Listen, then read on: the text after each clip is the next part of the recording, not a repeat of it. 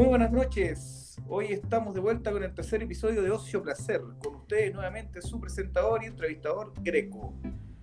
Para el día de hoy, en esta noche, hablaremos con un ingeniero mecánico de profesión, pero amante de las bicicletas, el ciclismo y la naturaleza. Estos son su socio placentero y con ustedes tenemos a don Cristian. ¿Cómo estás, Cristian?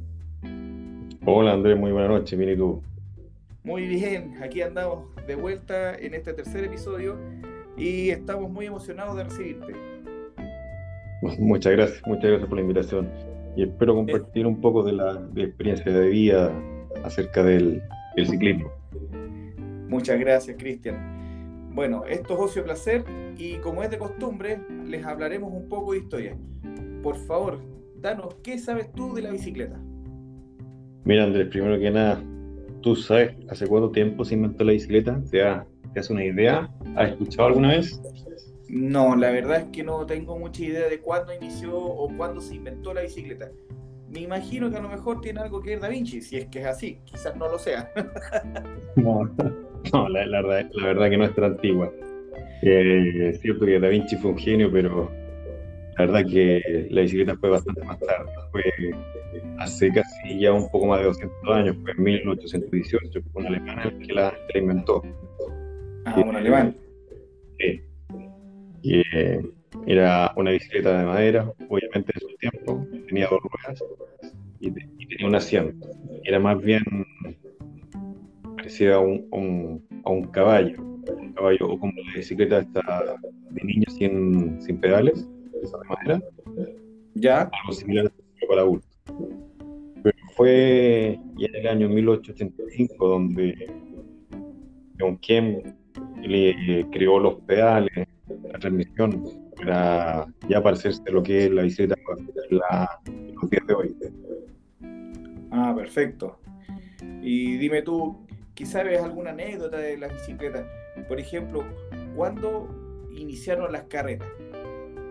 Mira, las carreras la primera carrera fue en el año 1868. Fue en, París. Era un circuito, eran 1200 metros y participaron solamente 7 ciclistas en. 7 ciclistas. 7 ciclistas. Quien, el que ganó fue un británico, quien tenía una bicicleta con, piñón y cadena. Fue una, bicicleta de hierro, en la cual ganó este, este caballero. Ah, perfecto. ¿Se parece entonces más a las, a las actuales? Sí, pero debe sido como tanque pesada. Imagínate de fierro en esos años, como una bicicleta con, con fierro de construcción, algo así de haber sido. yo, yo, imagino ese weón de haber sido gigante, de haber tenido unos pedazos de pierna. De haber transpirado esos 1200 metros como animal. sí, ya me imagino, ya. Yo mismo transpiro como animal cuando trato de montar una que es aluminio nomás. Imagínate. Bueno, bueno, en los días de hoy ya, ya hay varios tipos de bicicletas, hay bicicletas urbanas, de ruta, de montaña, la más popular de todas, para hacer pirueta, la famosa bicicross, y ahora último la famosa e-bike, que la verdad a mí no me atraen mucho porque pierden la magia de lo que es la bicicleta, porque la bicicleta en sí, en su esencia, es para, hacer deporte, hacer ejercicio, pero ya un e-bike eh, pierde su, su, romanticismo, ah, claro, sí, o sea, está bien que seamos ociosos, pero para ser flojos, como que, como que no pega. No, y me da la impresión de que en pocos años más vamos a estar todos como los, los monos estos de Iguali, esos gordos fofos. todos, todos asistidos. Claro. Uf, ¿verdad que efectivamente en Wally nadie movía un músculo? No, pues solo hacían los robots. Claro. Bueno, pasando a, digamos, a algo más eh, algo más específico. Eh, ¿Qué disciplina tú practicas de la bicicleta? Mira, desde pequeño eh, practicaba BMX en los años vino de los 80, principios de los 90. Después practiqué el mountain bike cuando llegó, desde, su principio, desde los principios de la, de la montaña. Después, el, en el 2000 me subí a la enduro, y ahora último, por temas de disponibilidad de, por el trabajo y por comodidad también, me subí a la ruta. Cosa que nunca pensé en subirme a una ruta, porque la verdad nunca me llamó la atención, la encontraba un poco monótona, pero la verdad que una vez arriba es, entretenida, todas, todas tienen su, su pasión, su gracia. Ah, qué interesante. Oye, y con respecto a esto mismo, tú tienes varias bicicletas, me imagino. ¿Cuál es tu favorita? ¿O cuántas tienes y cuál es, y cuál es la favorita? Mira, tengo cinco bicicletas, pero siempre la regaló en la, en, la, más antigua. Es una bicicleta de aluminio, que fue la primera bicicleta con doble suspensión, que aún la tengo guardada ahí en, los recuerdos, la tengo bien cuidada aún. Las ah, otras son de... ¿Perdón? Le sigue haciendo mantención, me imagino. Sí, la, tengo ahí como, como reliquia para los nietos. Para que digan, para que haya la bicicleta del abuelo. como, un trofeo. también tengo bicicletas de, montaña, de enduro y de ruta también. Mm, perfecto. Si yo conozco una tuya, la última que te compraste, ¿cómo, qué, qué tal es? Cuéntame cómo es, cómo funciona. Mira, una bicicleta ruta moderna de fibra carbono, eh, tiene cambio electrónico, no tiene motor, ¿ah? es tradicional, pero una bicicleta más aerodinámica, exquisita, liviana. Y la verdad que todas tienen su, su encanto, independiente que sea la última la moderna, pero todas tienen su encanto. Perfecto. Hoy, Cristian, a mí me gustaría saber ya que hablas tan apasionadamente de este, digamos, ya esta parte de tu deporte y de la época en que estás viviendo. Eh, ¿Qué parte de, las rutas que has eh, tomado ahora último has, has, tenido alguna especie de chascarro, algo entretenido, algo que te haya pasado? Con o sin amigos, puede ser. ¿ah? La verdad que chascarro no, no mucho. Eh, chascarro es cuando antes de salir sabes que tienes que ir al baño y no vas porque quieres salir en bicicleta y, después te pasa a mitad del camino una mala jugada. Otro chascarro puede ser por salir apurado se te olvida llevar el agua. Después, y después andas muerto de sed. Claro. Pero por ejemplo, con algún amigo en específico, ¿ah? ¿te ha ocurrido algo interesante, algo que algo que se pueda contar o, simplemente algo reservado? No, la verdad que nada, nada especial. Bueno, los chascarros de siempre, los pinchazos, los momentos menos oportunos. Eh, de repente mucho calor en el, verano, con de 40 grados en bicicleta, la verdad que mata. También hemos andado con mucho frío, con amigos, con temperatura bajo cero, pero bien abrigados. Eh, distancias largas también. Eh, la verdad que cada, cada salida es, especial. Siempre tiene algo bien particular que tú lo recuerdas. Perfecto. Dime tú entonces, ¿qué es lo que te apasiona específicamente hablando de este deporte? ¿Y qué parte más disfrutas de todo esto?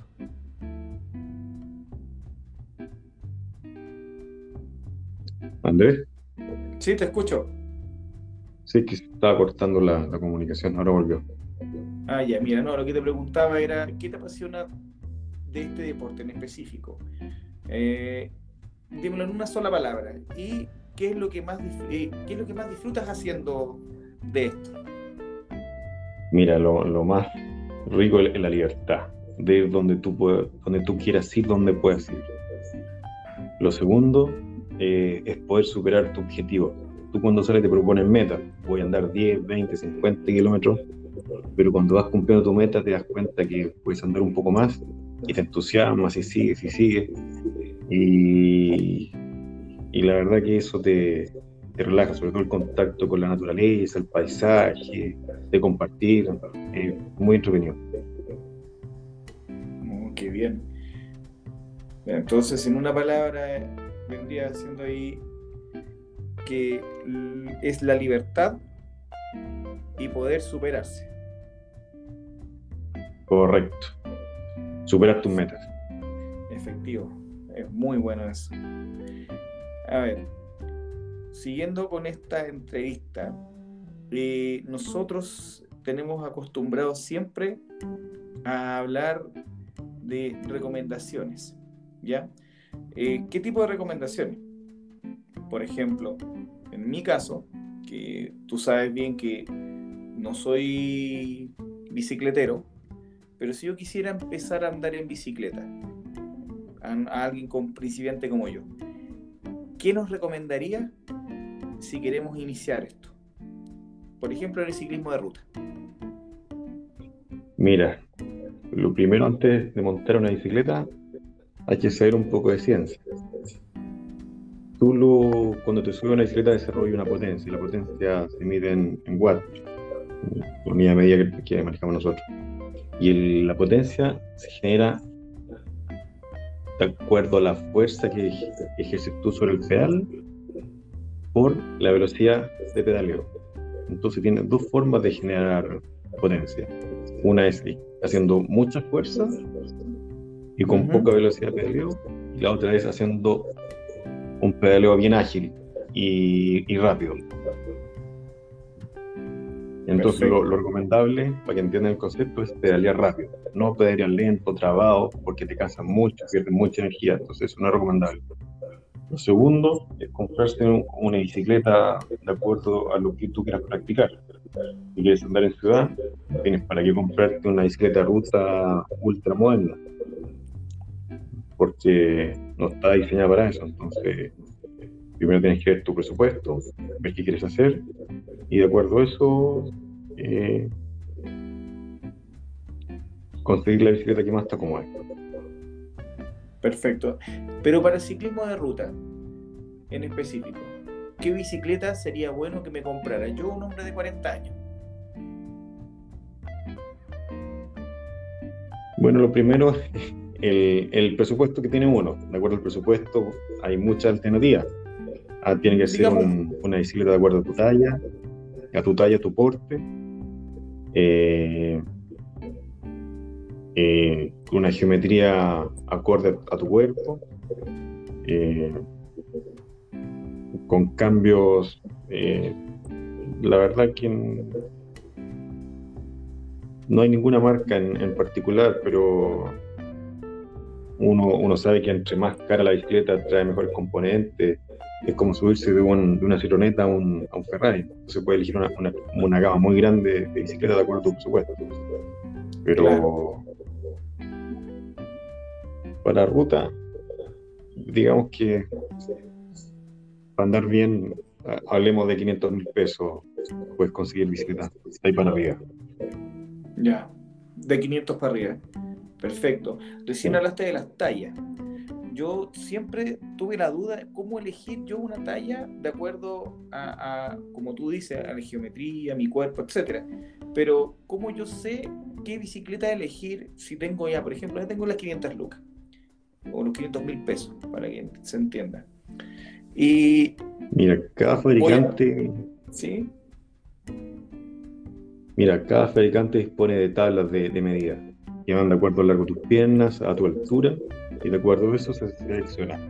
Mira, yo mido un metro 71 y en todas las marcas la mía es, talla M.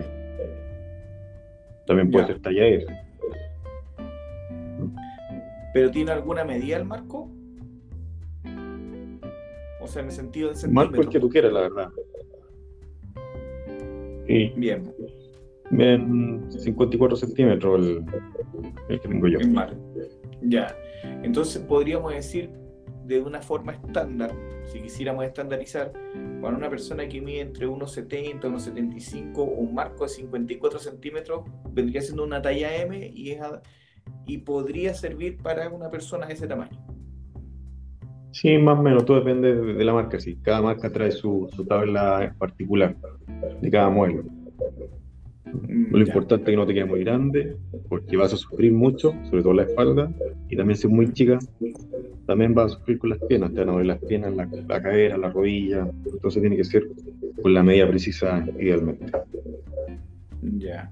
Oye, Cristian, y hablando de eso mismo, yo siempre a mí me han dicho que deberíamos tener al momento de, pedalear, que es la parte más baja, debería tener la, la, pierna totalmente extendida.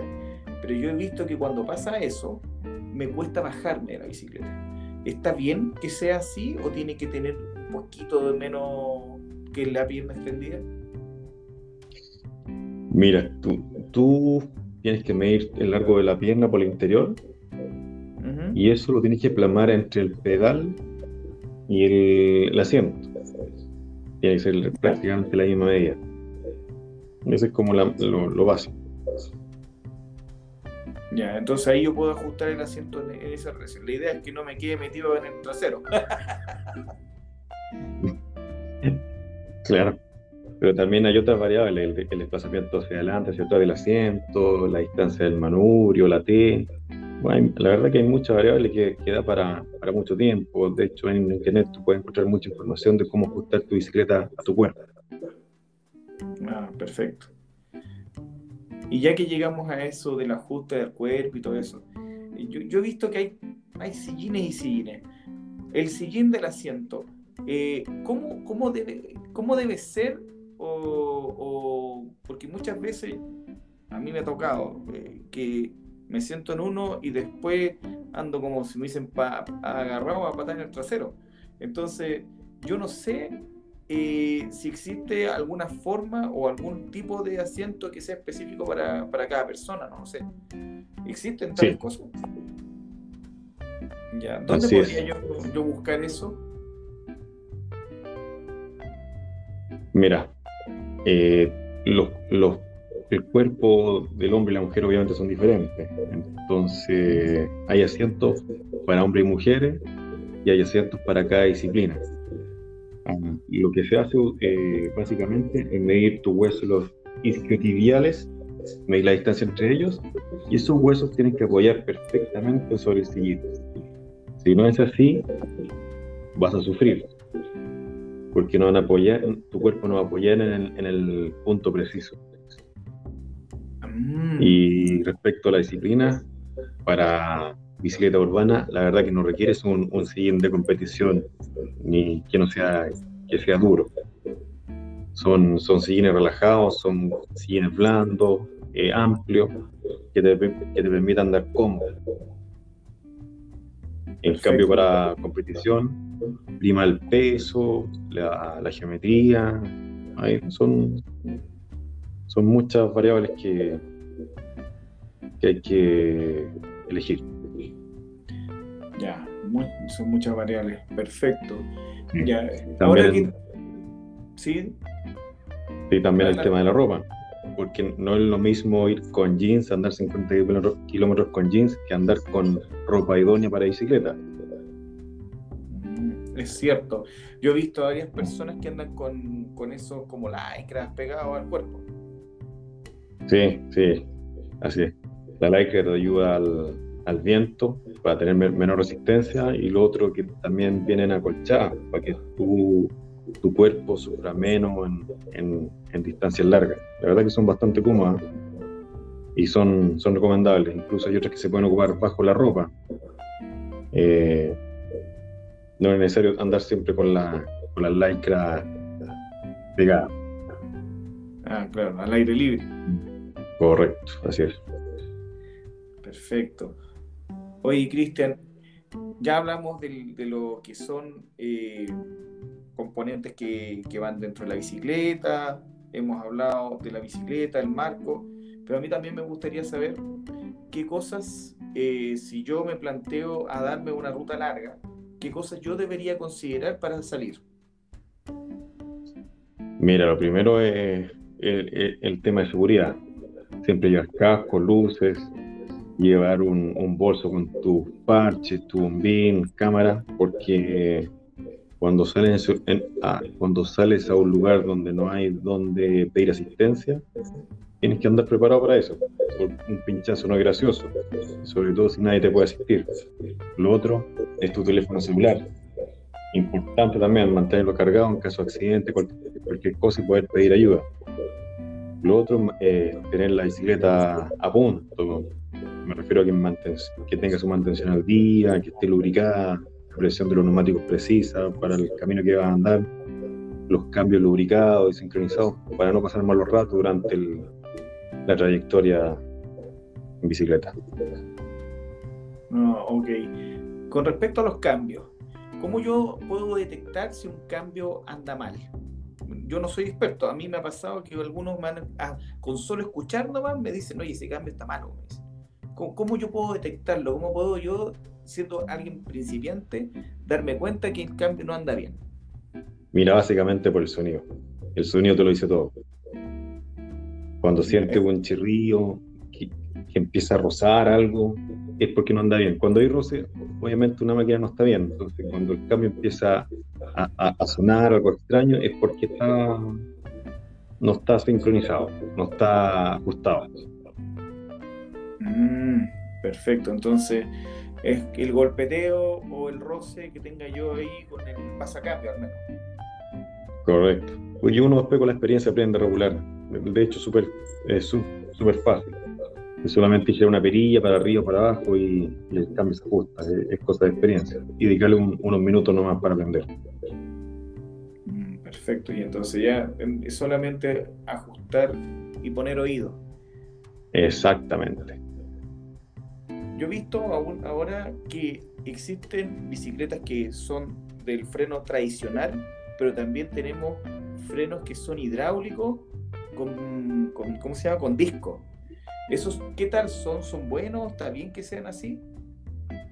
La verdad que el disco es espectacular, sobre todo para climas húmedos, mojados, cuando hay barro, porque el, el derradura o el vibrate o el, o el de cantilever cuando está mojada la llanta, la verdad que cuesta que frene, es, muy inseguro. Pero en cambio el freno disco es eh, impresionante como frena. Yo me recuerdo que el año 94, ahí tuve mi, primer disco de freno, que fue el uno delantero. La verdad que desde ahí en adelante lo he utilizado, son, espectaculares. Y la verdad que han evolucionado bastante en, todos estos años. Claro, yo he visto que, como te decía, son hidráulicos y algunos son de, piola, pero siempre con, el, con el frito. ¿Cuál es mejor? ¿El, el hidráulico, imagino yo? Obviamente, el hidráulico, sí, el hidráulico. Con la piola tiene el río que se te puede cortar y puedes quedar sin freno. En cambio, el hidráulico es muy difícil que se pueda cortar. La única forma es que lo pase a llevar, si, si enrede una rama o algo así, pero eh, la verdad que es extraño que, suceda eso. Mm. Ahora, los hidráulicos me imagino que son un poquito más difíciles de, de hacerle una mantención uno mismo. tengo que llevarlo a algún otro lado para que lo hagan. O, tengo la oportunidad de saber bien cómo hacerlo. No, al contrario, son más sencillos que los antiguos. Es solamente aprender a cambiar las pastillas de freno, que, la verdad que duran bastante. Eh, eh, soltar un perno o un seguro y, se cambia la, pastilla. Es súper sencillo. Y no requieren ajuste como, lo, como los otros. Mm, perfecto. Bueno, siguiendo con el tema de la, de la preparación. Ya hablamos de que teníamos que fijarnos en, me imagino, en el set de herramientas, ¿cierto? sí. Que el bombín y todo eso. La, el repuesto, la llanta, el, la cámara, eh, algún parche. Nos estaría faltando, bueno, nos estaría faltando quizás algo para comer Sí, omitimos algo muy fundamental, que es el agua. Ah, El agua. Sí, uno cuando pedalea pierde mucha agua y es importante ir reponiendo lo, que va perdiendo el cuerpo, entonces hay que hidratarse. Y lo otro, sobre todo en días de verano, siempre andar con un bloqueador solar, aunque sea pequeño, de bolsillo, pero siempre. Porque las quemaduras en verano, la verdad que te las encargo. Ah, totalmente, totalmente. Oye, me imagino que uno tiene que usar antibarras obviamente. Sí. Peligroso que entre, un, insecto, una basura a velocidad, puedes perder el control y después ir a piso. La verdad que eso no, es nada gracioso. Yo creo que es tan importante como un. Siempre de día, lente o días para el día con día soleado, ojalá lente oscuro, de noche obviamente transparente y para día nublado también transparente, cosa que puedas tener una buena visibilidad. Bueno, excelente. Entonces ya estamos preparados. Tenemos vista la bicicleta, hemos visto que tenemos que usar casco, tenemos que usar eh, la lycra para poder tener menos resistencia al viento. Tenemos la, el, kit de, el, kit de soporte en el caso de que tengamos algún pinchazo. Y agua y algo de comida. Me imagino un plátano y si no, alguna barrita energética, ¿no? Sí, barrita energética, eh, chocolate también puede ser, barra cereal. Pero sabes que lo importante cuando uno se inicia eh, es ir acompañado. Ir acompañado de alguien que conozca rutas, donde sea más tranquila, donde haya poco movimiento de vehículos.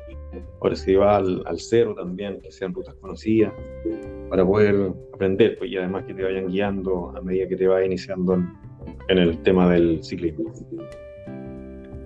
Mm, sí, efectivamente, no puedo ir solo. No, idealmente no al principio. Después cuando quieras confianza, experiencia, ahí puedes puede andar solo. Excelente. Así entonces, estamos preparados completamente. Ya con esto, con un amigo al lado, al menos uno, podemos salir a andar en bicicleta, al menos en la disciplina de la ruta. En mountain bike me imagino que debe ser igual. Así que ya estamos preparados para poder salir en bicicleta, estimados audio escuchas. Don Cristian, ya se nos está cumpliendo el, tiempo, se ha pasado volando. La verdad es que para mí creo que falta mucho por hablar. Quizás incluso podríamos hablar de otra pasión que tienes tú en algún otro episodio, que es la eh, que son las tuercas, la motocicleta, ¿no? Sí, la verdad, las motocicletas me apasiona tanto como la bicicleta, pero también hay otros ocios de invierno, de verano, y, por otro lado, la bicicleta da mucho a hablar. También hay eh, un tema muy amplio, que la verdad que en, tan poco tiempo no, no, lo podemos abordar, pero es, bastante interesante. Sí, mira, me encantaría quizás tener otro, otro episodio contigo donde pudiésemos seguir hablando quizás de las otras disciplinas e incluso eh, que nos recomendaras algunas eh, alguna forma de, poder hacer bicicleta, eh, eh, quizás incluso dentro de la casa. Pero ya eso tendría que ser para, el, para otro episodio. Que me encantaría que si tú tienes tiempo y nos pudieses atender. Encantado, Andrés, encantado. La verdad que el ocio y, la, y, las cosas que a uno le apasionan eh, al momento de practicarla, lo que sea, la verdad que lo disfrutas. Y es, tu terapia, es tu psiquiatra, tu psicólogo, es tu vuelvo de alivio después del trabajo. Eh, es algo que, que, ojalá uno pudiera hacer a diario, porque te sirve para renovarte de los problemas, eh, de los malos ratos, las peleas, del cansancio, de la monotonía. La verdad que el ocio es, es una terapia para renovar la mente y el cuerpo. Exacto. El ser humano no siempre tiene que estar siempre metido y encasillado solamente en cosas del trabajo. Hay que liberar la mente. Y este ocio placentero que tienes tú es una, uno de los grandes ejemplos que existe. En realidad, todo tipo de deporte debería ser relacionado a esta válvula de alivio. Y mi deporte es mover la mandíbula y comer rico. Así que yo. seguir ejercitando ese deporte. Un buen aceito, ¿ah? un buen aceito. Un buen aceito. Bueno, eh, me despido de ti, Cristian. Eh, muchas gracias por habernos atendido. Y doy, doy ya por cerrado el capítulo. Señores, les doy muchas gracias por haber escuchado este nuevo episodio. Los espero en el cuarto episodio el día domingo 23 de mayo. En esa ocasión hablaremos con alguien muy especial, como todos los que vienen acá, y este amigo nos hablará de su ocio placer. Su ocio placer está relacionado a los emprendimientos y él es un emprendedor del negocio del café. nuestro amigo Lucho. El Luchito que nos esté estar escuchando ya eh, se tiene que andar preparando porque vamos a hablar de este ocio y muchos más. Y para dar por cerrado, eh, te invito a que te unas a esta comunidad y me aprietes el botón seguir si estás en Apple Podcast y en los otros eh, me imagino que era, no sé si es seguir o me gusta o algo así, pero siempre está en el borde derecho superior eh, si no es con tres puntitos, ahí buscas seguir o añadir a favoritos. Y eso lo haces en Spotify, Anchor, Apple Podcast, Google Podcast y en el último que se agregó que se llama Radio República. Así que muchas gracias por escuchar y también nos puedes eh, encontrar en las redes sociales con Instagram como Ocioplacer1st y en Facebook como Greco Oyerse que también tiene ahí como seudónimo Ocio Placer. Y por último, tenemos una página que se está haciendo que se llama Ocio Placer 1330 Luego lo vamos a cambiar a ocioplacer.com cuando tenga varios seguidores más en estas grabaciones. Así que muchas gracias por escuchar y nos vemos en el próximo. Plus Ultra.